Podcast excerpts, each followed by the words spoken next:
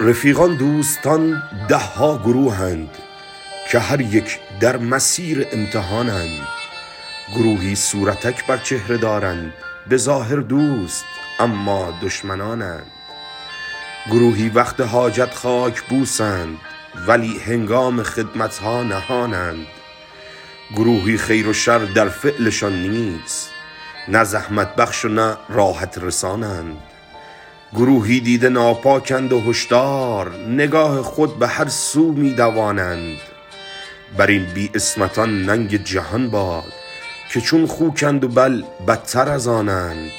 ولی یاران همدل از سر لطف به هر حالت که باشند مهربانند. رفیقان را درون جان نگه دار که آنها پربهاتر از جهانند.